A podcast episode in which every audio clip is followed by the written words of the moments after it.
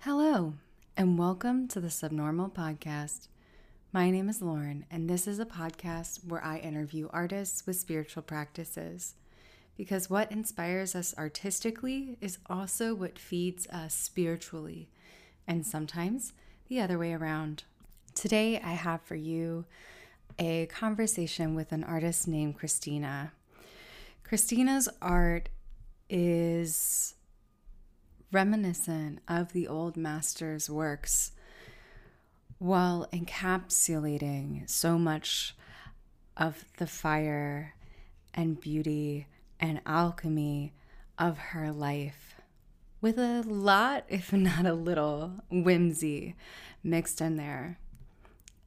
Krisztina's paintings capture so much light and vibrancy, and a lot of that has to do with the technique that she uses, the Mische technique, which I will tell you right now is a technique that, as someone who went to art school, I'd never heard of some of these techniques. It was really fascinating to learn how they work and what the different types of paint do together um, to create that luminous, rich, vibrant color within her work. Her paintings are surreal, cosmic, and really, honestly, they feel like they belong in a church. Even the surreal ones, they have that feeling. And again, it comes back to that beautiful technique that she uses. Highly, highly recommend you check out her work. Of course, you can always find links in the show notes. Instagram is Krisztina underscore Lazar underscore art. Krisztina is spelled with a Z, just a heads up. Um, but definitely pause this, go look at it because it is so intricate, the work that she does. There's so many details and layers and crispness of lines. And what's really beautiful is not only is she using such a great technique, but she's also a very eager teacher. So, links to all things, of course. She's teaching a workshop coming up in the Bay Area. That is where she lives. So, if you are in that zone, make sure you make your way. It's taking place in the Berkeley area specifically. So, like I said, check it out. If you want to learn more about the Mische technique, the technique that she uses, if I was not on the East Coast, I would really be uh, called to check it out because it's just really fascinating. And I really love how it utilizes layers and colors to create these shades and rich, just the richness within the painting. So, if you are on that side of the world, if you're in the Berkeley area, check it out. Of course, links uh, in the show notes where you can also find her on YouTube, where she also shares her work. So, definitely recommend checking that out. This conversation, we talk about so much her journey with birth and how she captured that transition into motherhood through painting, her journey with her spiritual self, her spiritual beliefs, and the transformative experience of the dark night of the soul. I certainly resonated with that. I think a lot of us spiritual folks might as well. If you are listening and you are, are going through it, this is certainly an episode for you. But with that said, a little bit of housekeeping before we dive in. As always, this podcast is brought to you by my lovely patrons over on Patreon. If you would like to become a patron and support the podcast, it would be so much appreciated. There's also all sorts of content on there um, that's now public.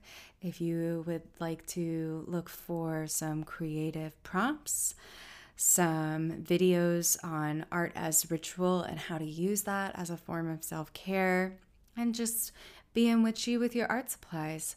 Check that out. But there are other ways to support this podcast, and those are super uh, appreciated as well. including but not limited to share this episode with a friend, a family member, someone you love or lust after. Um, and of course, just following the podcast let's Spotify or whatever out, you know, whatever you're listening through, no judgment. We're not Spotify heavy. We love all platforms.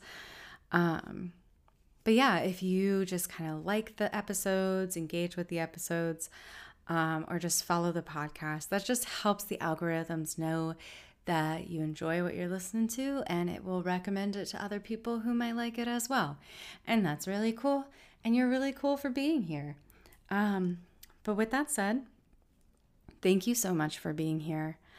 I hope this fall season, if you're listening to this as it comes out, treats you well, that you are enjoying yourself, getting ready for some cooler weather, and enjoy this lovely episode with a nice cup of tea if you can.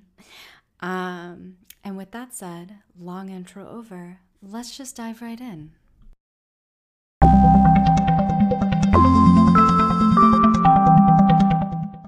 I'm working on a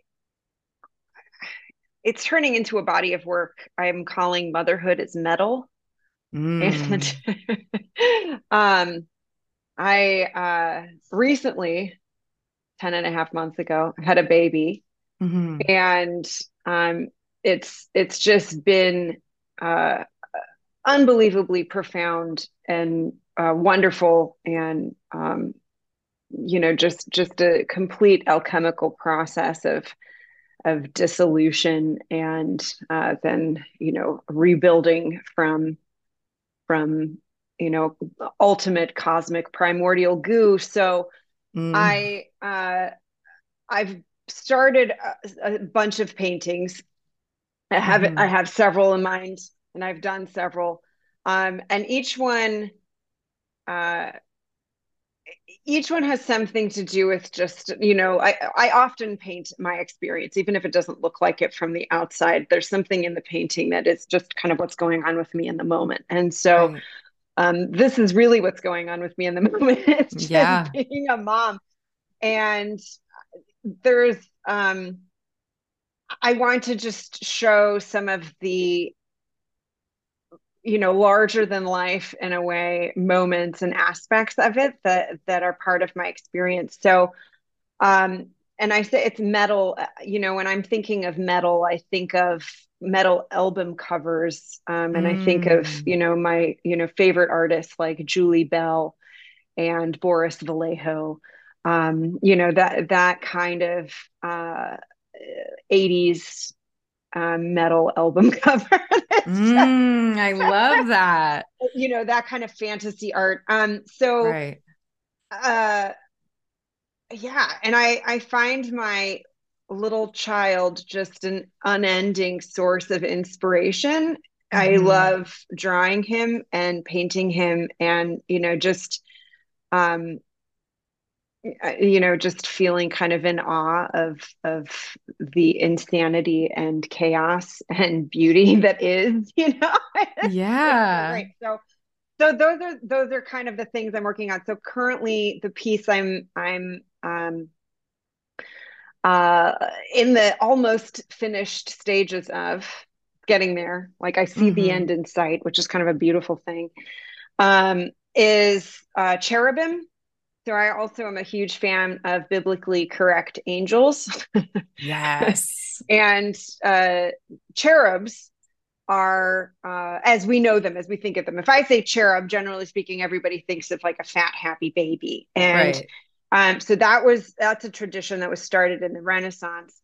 Um, and the cherubim of the Bible actually is a four-headed beast uh, creature with one human head, a bull head, a uh, eagle head, and a lion head, and they have multiple wings, um, and they are uh, they if I'm not mistaken, they uh, carry the throne of God. So mm. uh, they are pretty a force to be reckoned with. So this is this is kind of a combination of all of those ideas where I'm where I'm featuring my fat, chubby, adorable baby with four heads um, of a, a baby cow, um, mm-hmm. a baby eagle, and a baby lion. And um, so the background is all very uh, metal album cover esque, and he's got chrome uh, wings with eyeballs. So it's it's quite a quite a thing, and it's it's now life size. At the time when he, I I started it, it was larger than life, and now he's kind yeah. of the same size. oh, that's so cool.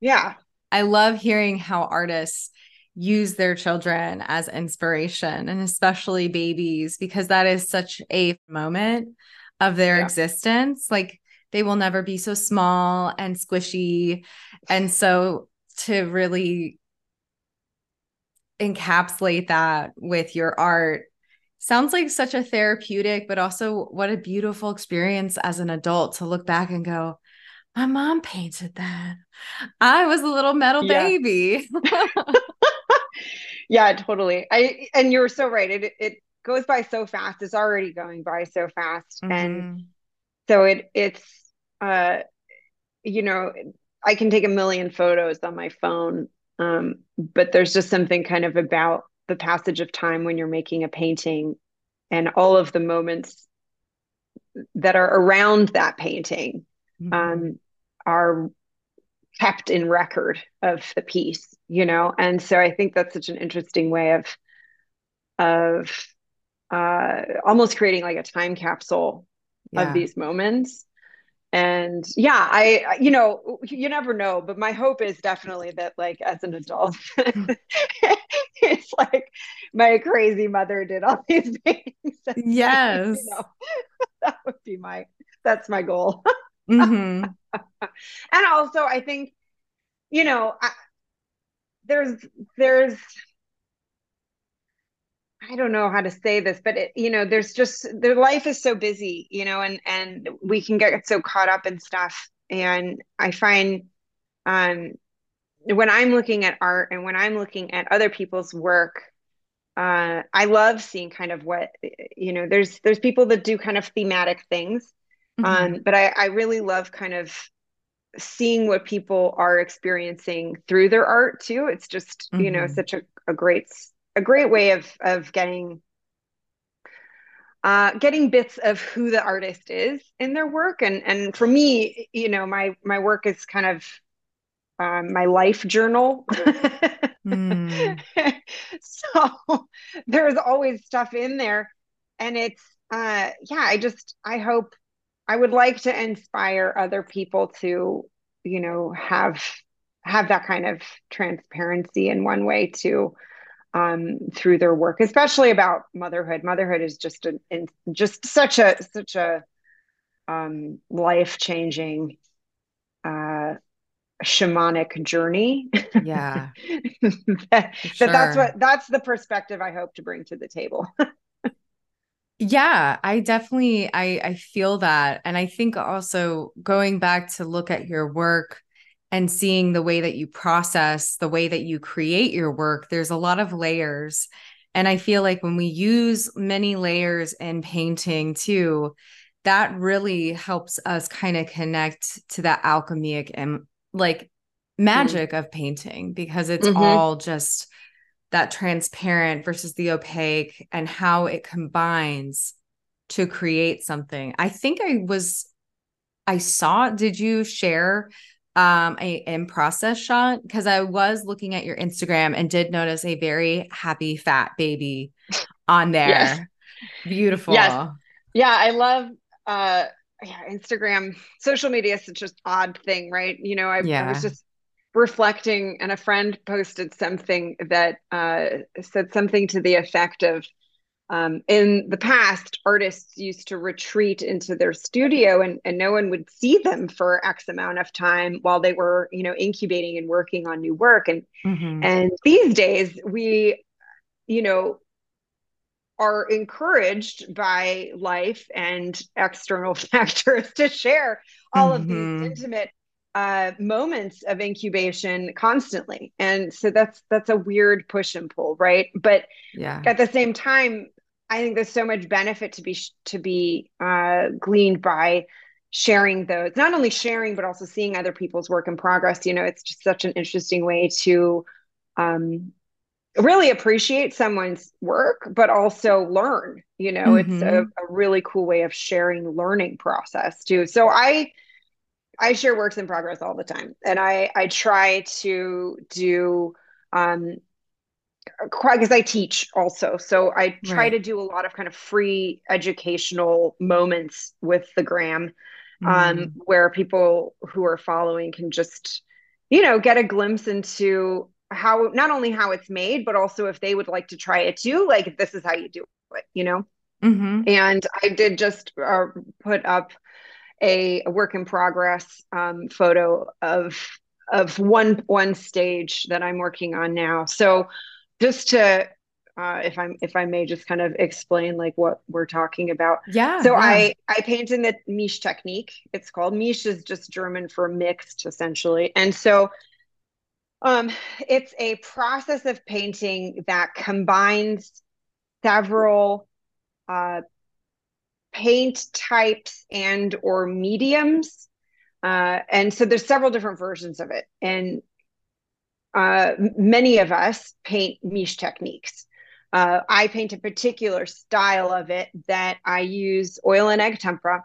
Mm. And um, I pretty much almost always I do break my own rules, but but mostly I paint in um, uh, I've just started calling it the tri-color Mische technique because the ah. underpainting goes through kind of a layer cake process of a red layer, yellow layer, and a blue layer before you ever start doing the local colors. And mm-hmm. so I pretty mm. much stick to those three um, and then do my colors afterwards. So it's a, you start the painting off all red, like a brick red, and mm-hmm. then you do a white layer of egg tempera on top of that. So that's that's your main uh uh how do I say like uh, getting your highlights, getting all your values, getting everything in there. The white is, you know, if you've ever seen like a grisaille painting or a gray scale painting, right? It's just mm-hmm. getting all your values in there with the white and the red is the background. And then you do a yellow glaze over the whole thing. So it's yellow that you can see through, like a really beautiful Indian yellow, mm-hmm. for example. And then that harmonizes all the all the uh, you know the different tones and everything and starts creating something that really looks like something. So then you go back over it with the white egg tempera again but you don't you don't um you don't just redo everything you did. This is your layer where you're refining you're honing you're getting making sure everything is correct in the painting but you're also um, just being more careful with your application of white and uh, uh, the variety of different hues of that white that you're trying to build in. Mm-hmm. So then you do a blue glaze, and the blue is like this really pale, uh, white infused blue. So it's it's almost, um, you know, like like the sky on a cloudless day, like that mm-hmm. color blue. Mm-hmm. And so that really not only harmonizes everything, but it instantly creates all these what we like to call optical grays and all of those grays are the shadows the ver- variety of shadows that now you have um, you know basically just imported into your painting. So then you do one more layer of white and that white is really just kind of the, the highest of highlights so you're not going through everything again. You're just really utilizing everything you've done up to this point and just putting kind of the icing on the cake, if you will. And then that's your underpainting. So you've just spent all this time doing the underpainting. But if you do it right, you've done all of the work. So now mm-hmm. you can go through, make a glaze of whatever color it is that you're you're working with, just put that on and and you've already got a whole range of highlights and shadows baked into the system so you really then you put on your kind of medium glaze you have a little bit of tweaking here and there and then mm-hmm. it's highlight and shadow time and painting is finished so it's this really kind of unusual and interesting way of creating a piece but it builds in these crazy rainbow uh, shadows and and lights and mm. darks. And um, i just find it compelling that even if i'm doing the same thing over and over again um, i get something new out of it every single time. I love that. That sounds like a really really fun experience too to see all of those layers. Yeah. I i haven't so as someone who has been in art school i didn't know you could mix tempera and oil. I was always so fearful of mixing anything with oil. Right. But it sounds like this I'm curious, what's the positives of mixing uh, tempera in there, or how does tempera work to support your process rather than using a white oil paint? Yeah, no, that's a great question. So, Oil paint uh, is inherently just fatty and juicy and you know yummy on some level, mm-hmm. and and the tempera um, is crisp and and um, like almost chalky. Really, you know, it's mm-hmm. just a completely opposite texture, quality, uh, essence than the oil paint so it's because these things are so opposite that they they work so well together. And because the egg tempera has um, either you know if it's egg tempera it's got an egg in it you know mm-hmm. that's the fat. Um, there's also casein which is milk. So the there's something within that that still has kind of a very fatty substance which is why you can combine the two. Oh. Um, and it's not like it's not like acrylic you can't do acrylic and oil right. uh, per se. So um, you can start with acrylic, but but once you put the oil on top, you can't go acrylic anymore. Mm-hmm. So and there's ways of combining that, but that's a whole other other you know can of worms if you go acrylic, oil, casein, or egg tempera. So right. That's, that's another version of a Mische technique. Um, but with this, it's really the fat and the lean, the fat and the lean. So that white, oh. you're only oh. using the egg tempera as white. Yes. And so that crisp white you can't get that with just using oil paint oil white is a very different kind of white right mm-hmm. so so going in there with the almost chalky quality that egg tempera can have um it's it's very sculptural if if you see the painting in person or you know like I, it's hard to convey that in images and videos and stuff but you can kind of right. get a sense if you see it online but uh there's something just starkly contrasting about these two mediums that when you put them together, there's a sculptural quality that builds one on top of the other. Mm. And and as you're applying the white, you're getting more and more refined with each layer. So again, you're not just going over the same thing you did before. You're you're honing. It's like a pyramid.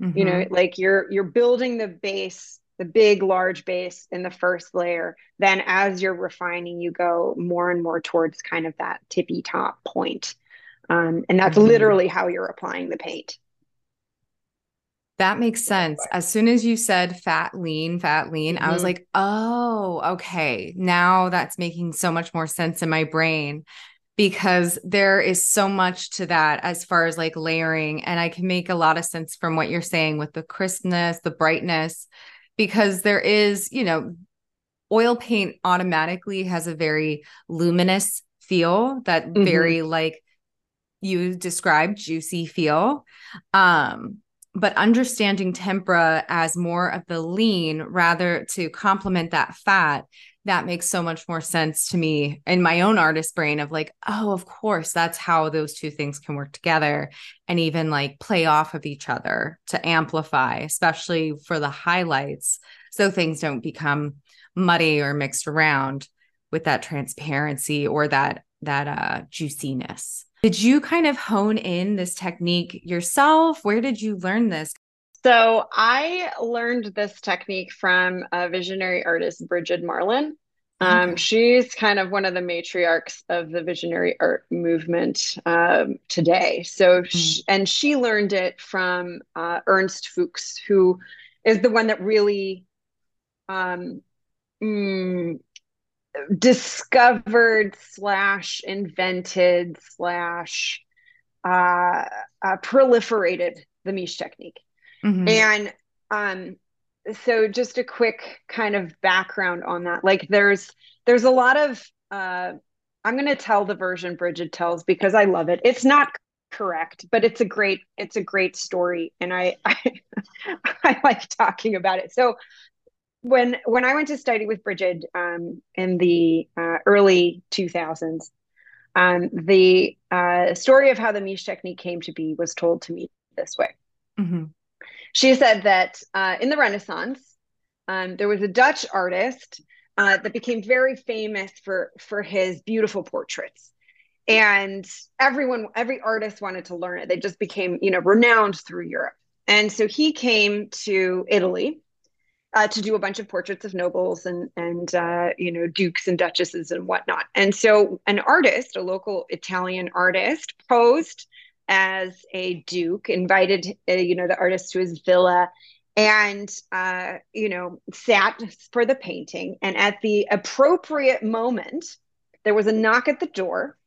And there was a very beautiful lady at the door. And uh, this one artist knew the Dutch artist's proclivity for beautiful women. And so at the key time, this artist was distracted long enough that the Italian artist was able to look at the painting in progress, look at the mediums and everything that the artist was using, and you know take from there what he needed to know to then replicate um, the the uh, technique.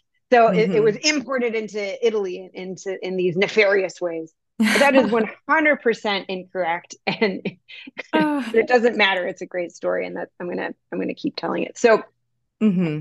The myth no one yeah yeah that's fine i'm gonna just just keep that myth alive because mm-hmm. it's so good and so that's where all of the kind of italian renaissance flourished with these um, beautiful paintings because because of this um, hilariously transgressive moment Mm-hmm. Uh, so there is a kernel of truth in there that um, that during the Renaissance, the Dutch masters were using a combination of tempera with oil glazes. Mm. That's true, um, to some degree. So Ernst Fuchs uh, who was an incredible, incredible artist themselves. And if if anybody listening to this has no idea who he is, please stop this now and look him up. Just do it. Come back to this later. Mm-hmm. Um, Ernst Fuchs uh, is is the granddaddy of, of of contemporary visionary art, right? And so, um, because of him, uh, any, anyway, I'll get to that. So Ernst Fuchs did a lot of research into um, and i think by research you know just just experimentation himself right? Right.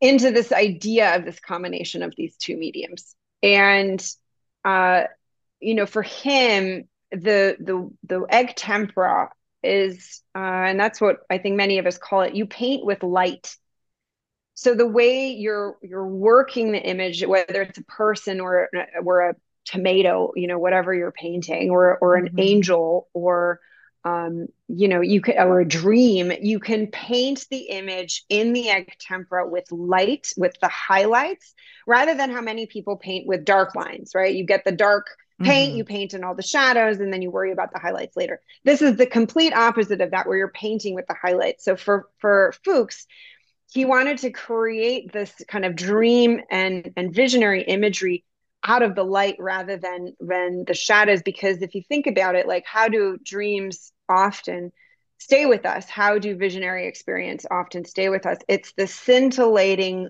ethereal luminescence of these experiences that mm. that is so hard to capture that the Mische technique is perfect for.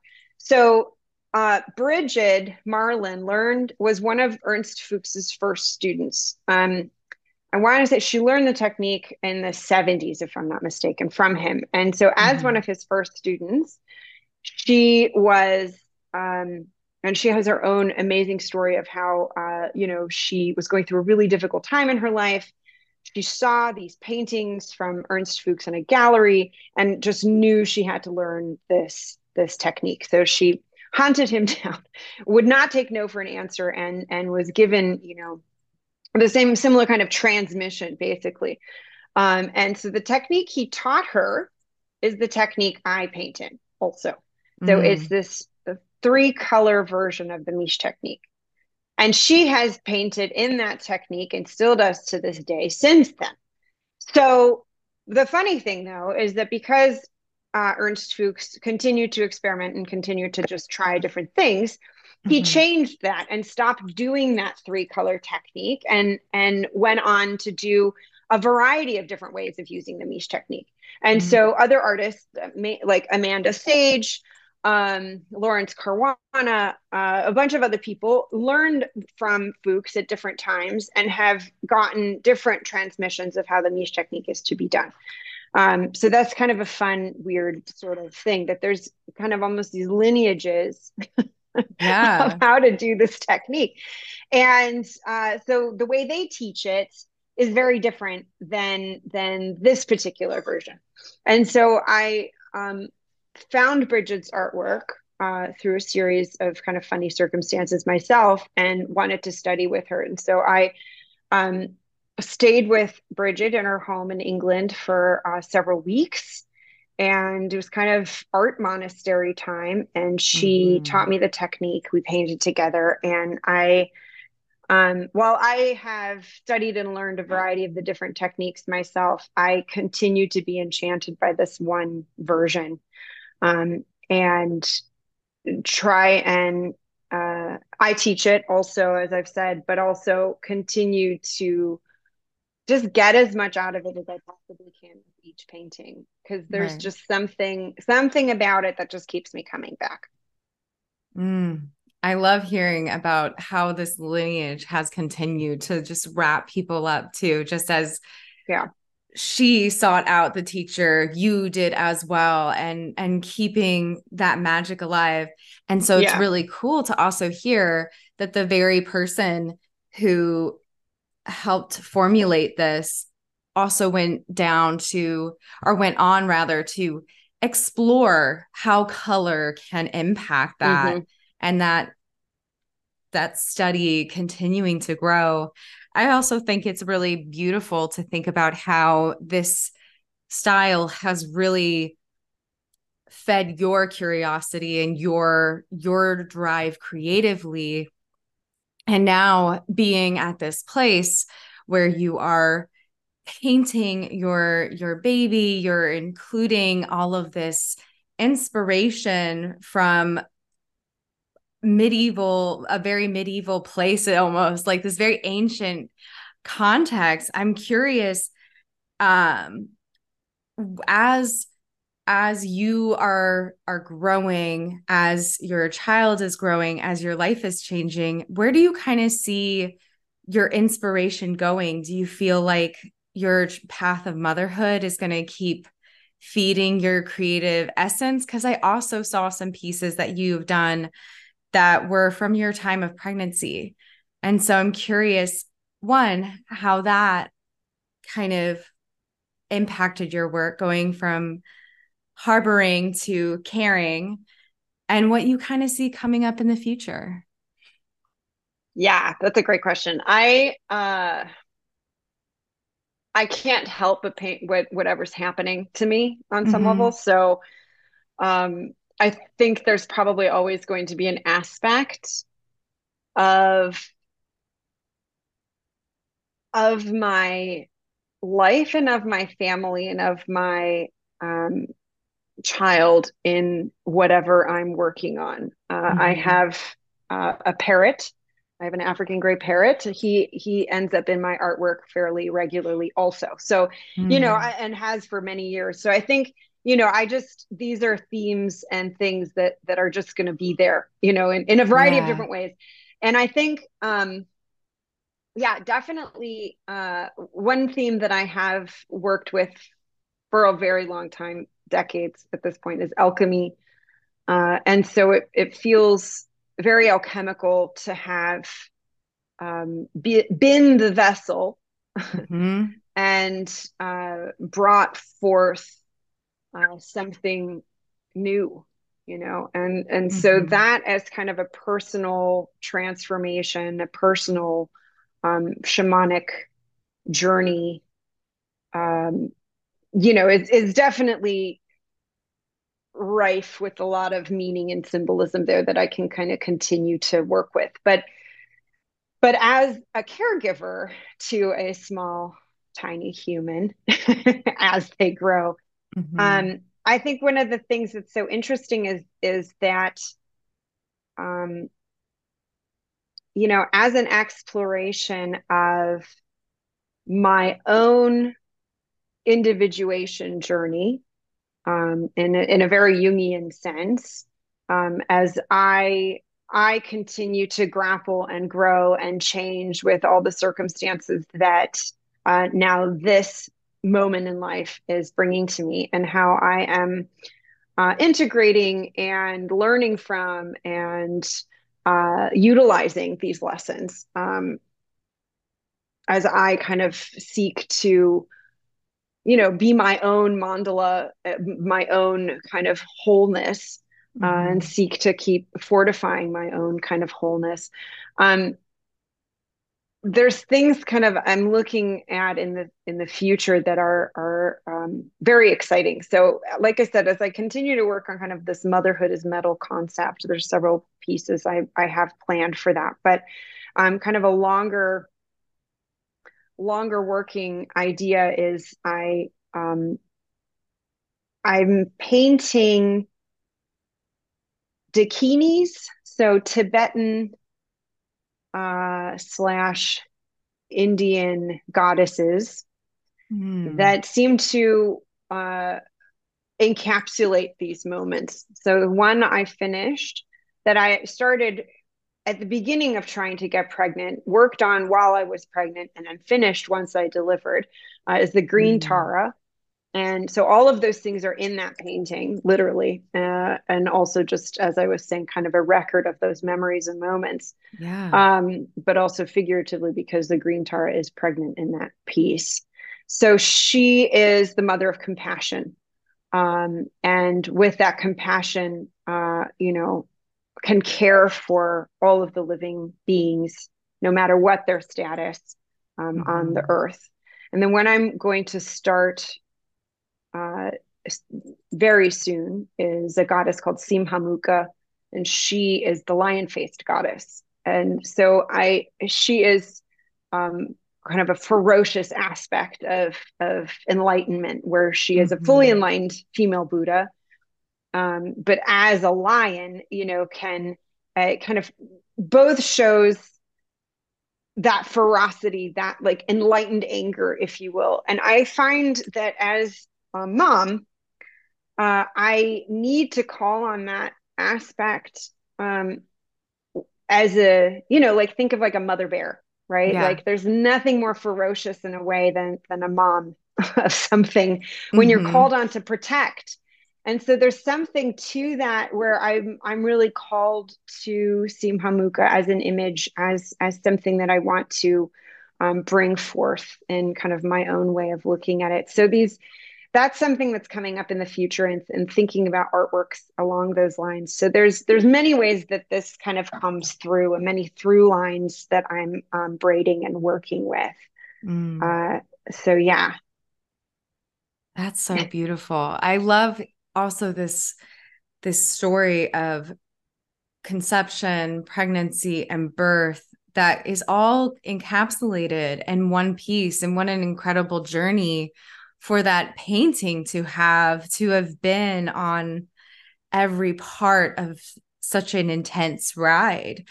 And it just sounds like such a cool experience too dreaming up okay now where is the next thing and connecting with that very spiritual space of these deities. And at this point i i want to kind of dig into what is your spiritual practice? Because as you mentioned alchemy that of course sounds just like you're painting that fat and and lean that is very alchemical just in itself. Right. But the very subjects are also so much of that transposing magic. So i'm curious what is your spiritual practice um it's it's very uh yeah it's varied for sure it's very varied yeah. I, it's, it's hard to say if it's any one thing, but over the years, mm-hmm. it's kind of become a conglomerate of things that make sense for me. So I uh, did actually do quite a bit of meditation early on.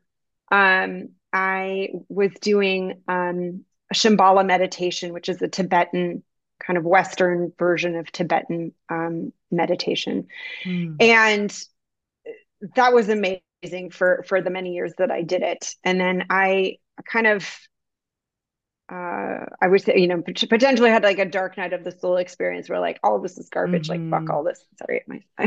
oh, you can curse. Okay. Yes, let okay. it all out. Yes. um, and uh, you know, so that was really important, just kind of to to again like go through that that really intense um uh dissolution in order to rebuild something else. So what what kind of mm-hmm. came was rebuilt out of that was an interest in Western esotericism, um, witchcraft, alchemy, uh, which happily happily stayed there that whole time, mm-hmm. um, and you know, uh, just fully fully imbibing and um, inhabiting an animist worldview mm. and all that goes along with that. But I, I think like I always had that. And even as a little kid, I some someone somewhere said animus animism is normative consciousness. You know, if you think of like little uh. kids and how they how they react to things, like our initial instinct is to think and act and interact with the world like everything is alive. Mm-hmm. You know, and I'm just going to say because it is. You know, right? that's true. We yeah. all, we have to be um, told that that's not correct as we're growing up, and and the thing, you know, that's that is wrong. Um, you know, how did how has that gotten us over the you know many many hundreds of years? right. Looking around us, we're we're not doing so good with that way of of thinking, but you know, so so that kind of dark night of the soul experience really was about questioning all of those assumptions and and then you know once once those were questioned they came back very strongly and with new conviction so i would mm. say my spiritual view is is truly inhabiting that animism so that not only is the tree and the plants around me alive but my coffee cup my table, my computer, my paints, everything is right. And right. and the uh, the consequences of looking at the world in that way really change how you interact with things. Mm-hmm. Um, and so part of that practice, I do still meditate. I do, um, you know, I like doing uh, journey work. Um, I do spell work. I I love tarot. I would definitely say tarot is a spiritual practice. Yes. As well as a divinatory practice. So mm-hmm. those are kind of the things that that accents and um, uh, inform that. But I would say the underlying way of looking at everything is is that uh, just general, beautiful, heartbreaking aliveness everything has. Mm. That's so just really beautiful to resonate with. And as you were sharing your story, which thank you for sharing, because I think a lot of people need to be reminded sometimes that spirituality is questioning everything, including is it all bullshit?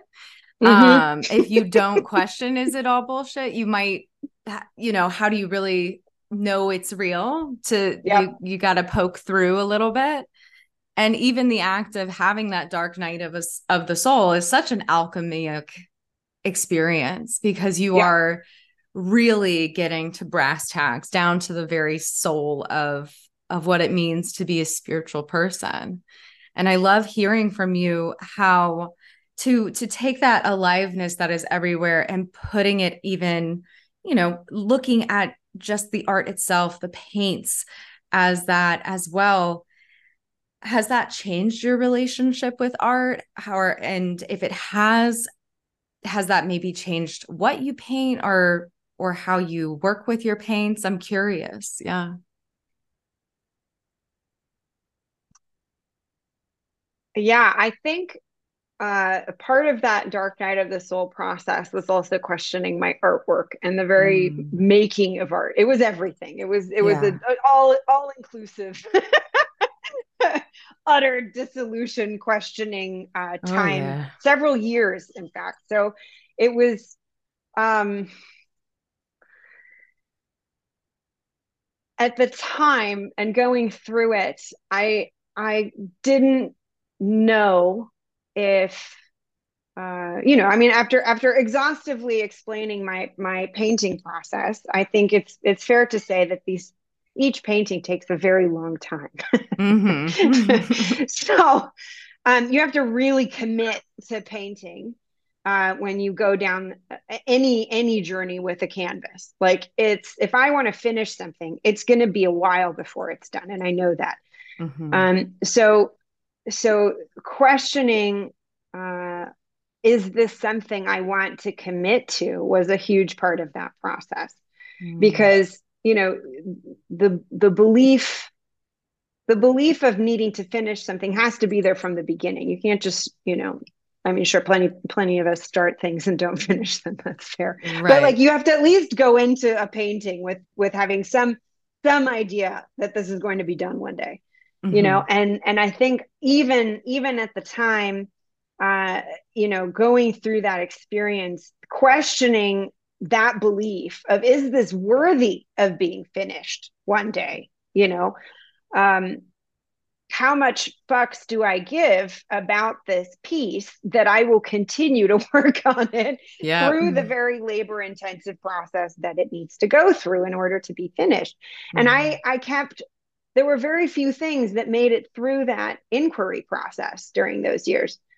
Um, and they were very odd, I mean, wonderfully odd, but very odd paintings. If you look at kind of everything I've done in my lifetime, this is very strange kind of uh, collection of paintings that I dearly love, but mm-hmm. they, they, you know, just the weird needed to come out and, and the weird made it through. Um, but it was, it was helpful to answer your question to um, to really again just question question that process question my commitment question my um, uh, uh, you know full full belief structure in how this image does this image need to be alive you know mm. and so uh, it really you know, coming into that now, um, coming through that process and coming into that now and and reapplying, you know, all of these things that I kind of knew to be true for as long as I can remember, you know, now with kind of a new lens and a new, um, more resolute way of thinking about it. I think, yes, it really, um, there's an editing process potentially that that kind of happens um, where I still kind of question which which of these images is is the one that needs to be the one I commit to. Um, but I think because of that, I'm more committed to its aliveness and bringing it to f- term, yeah. you will. you know, so um, yeah and it's interesting and i definitely do feel i, I was going to say this earlier too as you were talking there is something very um uh, uh synchronous about the birthing process the actual you know the physical birthing process and also like bring you know make painting a painting it's very similar in a lot of ways you yeah. go through a lot of very similar um, symptoms even you know like mm-hmm. there's there's kind of a first very excited stage and then you know like like a first trimester there's always that difficulty and you know you first get going you're like this is amazing i love it you know and mm-hmm. then you get mm-hmm. going and you're nauseous and you hate it and this is awful you know and it, it's very true. And then there's kind of another glorious moment where you're like oh i'm a genius. This is amazing. I feel incredible. I'm just painting away. And then before it's done there's a there's a whole kind of oh my god can this just be over already? You know i can't mm. bear to do this anymore. And then lo and behold you're almost done. And and then you are finished you know? So these things are very similar uh, and truly like birthing a painting. And then you have like a postpartum period afterwards where it's you know the the joy of creating and having that you know like live in you um, as an artistic uh, uh, thing is so powerful that when you're finished with the painting it's kind of like meh you know yeah. now what? Now what do i do? Yeah. Um, so it's uh yeah. And so really like as as they are as they are these kind of uh, living beings that go into the world i i am very much in the like once it's done it's done kind of move. Mm-hmm. um, i'm not someone that goes back and keeps working on stuff. Like once it's finished it's finished. Right. and it, it will take a lot for me to ever go back and fix anything on a painting. Like i just won't do it. Because it's it's done you know? It's got to go right. live its own life. Uh, so I yeah, love I, I love yeah. the analogy so much because as soon as you said uh, oh, I'm sick of it, or uh, the morning sickness, I was like, oh, yes, the anxiety of what am I doing? Is this going to be okay? Like, you know, all yeah. of those like butterflies or, or like, oh, did I, did I mess this up? Or, oh, can I fix this? Like, that can possibly come up. It's so powerful to see that, you know, that connection as well in a very mm-hmm. human experience that is that is creating a life it's it's it's beautiful to hear mm-hmm. Mm-hmm. and and you know just to also not diminish the the creative process in that way too that it is it is similar and it is very hard sometimes to get through some of those stages and to keep mm-hmm. you know seeing the end goal and working towards that uh, even through those difficulty and through the butterflies and through the you know because sometimes i mean let's be real like sometimes like painting is just painful. You're just it's just you know mm-hmm. every brush stroke is is a you know element of torture. It can just it can just feel like you're never going to make it you know so. Yeah that it, it's it's funny to make that connection but it's also really true i feel like every person that i've known who has ever been pregnant they are loving it one minute and then the next they're like please please just let it be done i just want to be yeah. done i want to yeah. i want to have my own space or like not hurt anymore and it's it's powerful to see those connections because there there was a, t- a phrase that you said that really stuck with me and that is like is this worth carrying through and mm-hmm. i think it's it's powerful in saying that because I know myself included, so many artists, we might begin something, whether that's intuitively or planned out, but we either lose the fire or we lose um, sight of what the end looks like. And that's kind of where the magic of creative trust falls in as as you just kind of continue to work even through the the painful bits it's it's you know very interesting yeah so true and i mean you know let's be real like it's very good to to experiment and try new things and not everything mm-hmm. You know uh, and nor should it be. Not everything is a masterpiece and it doesn't need to be. That's not the point. The point you know like mm-hmm. it's exactly how you're saying sometimes there's a fire that that is lit uh, when you begin something. And but there's you know in in alchemy um, there's this really interesting uh, notion of the the athanor is the alchemist's oven. And so so much of of alchemical ink has been written about about getting the fire to the right heat uh, mm. in order for mm. the process to to keep going so while there's always like you know you wouldn't start it if there wasn't like a spark right right but there is something to be said about keeping that fire the right heat to sustain and keep going and and you know the the adjustments that you need to make. It's not the same fire all the way through. Like sometimes right. you know you can have it turned up and you're really ready to go. Other times it just needs to be lit to to keep coming back to the campus you know? So mm-hmm. so it's about kind of tending that internal fire to uh, keep the work going. Yeah. Uh, I love you have great analogies. I love how you're oh, like I just visualize it as you're speaking it. And so I would love for you to share with those listening since you are a teacher, you do share your wisdom quite a bit and you have in this conversation um what would be your advice to artists who are are trying to find that fire or temper their fire or or kind of stick with a project to its completion hmm. i oh yeah so hmm. there's a balance of listening to yourself hmm. and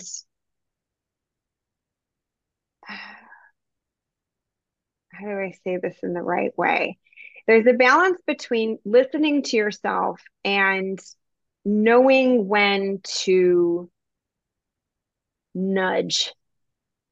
Mm. Because sometimes the self says, no, no, I don't want to do that, you know, and, and, but there's this, there's a voice there that may not be accurate you know mm-hmm. or or is potentially accurate to how you're feeling at that time but it's not the right one you know the the, the real one it needs to just kind of come in and say yeah and uh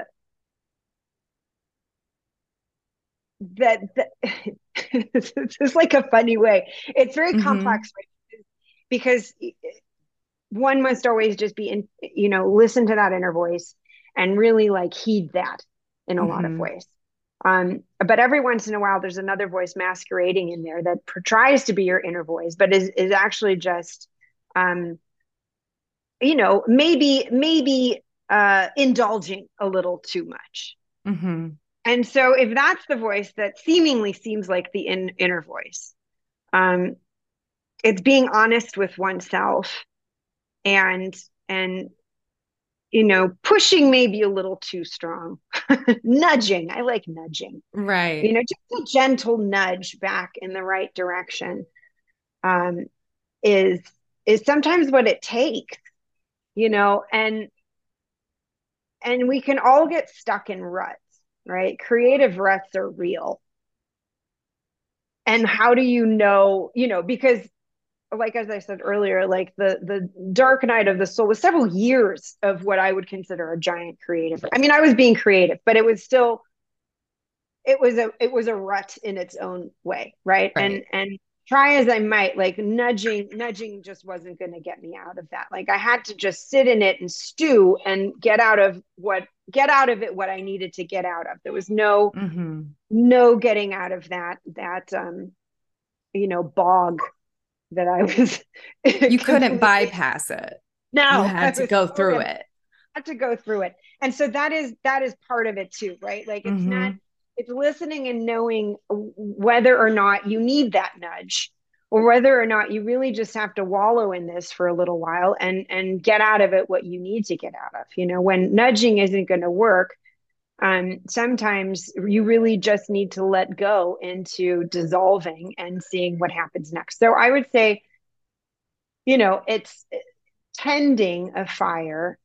It's a it's the tending that mm-hmm. is that is the key word there because attending to something is is constantly attuning, paying attention, being there, um, for all of those flickers and and changes that may may be happening. And if you're really attending to what's happening with your creativity then um, you can be right with it as you're going through these various things. And and it should bring you back to whatever you need to be doing at the moment that is the truest truest to your real uh, needs and your real self.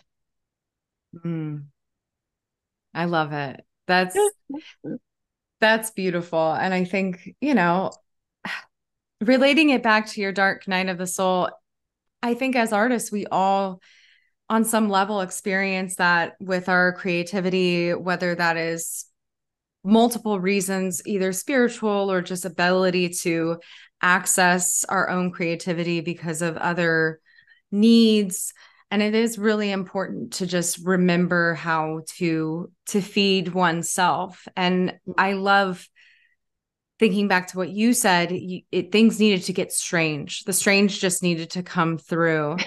And yeah. i think that's such great medicine too because there's there's something to be said about sometimes tending to our fires means we're going to make really fucking weird art but that's, that's part right. of the process. exactly. Get exactly. weird. Get, get weird. weird. if it helps get you through, get weird.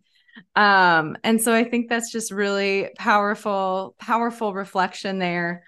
Um, and on that note, I would love for you to share where everyone can find you, um, connect with your work, any workshops where they can get where people can get this knowledge directly from the source. Um yeah just connect with you more. Um, a good place to go is is instagram. I feel like that's i'm using that as kind of my hub. So mm-hmm. it's just my name krisztina underscore lazar underscore art um, I know this will all be at the bottom. And then mm-hmm. uh, I will have workshop announcements. I will be doing a um, in-person workshop in Berkeley at a, an amazing uh, place called the Alembic um, sometime early fall. Uh, so check the dates on the Instagram um, for that.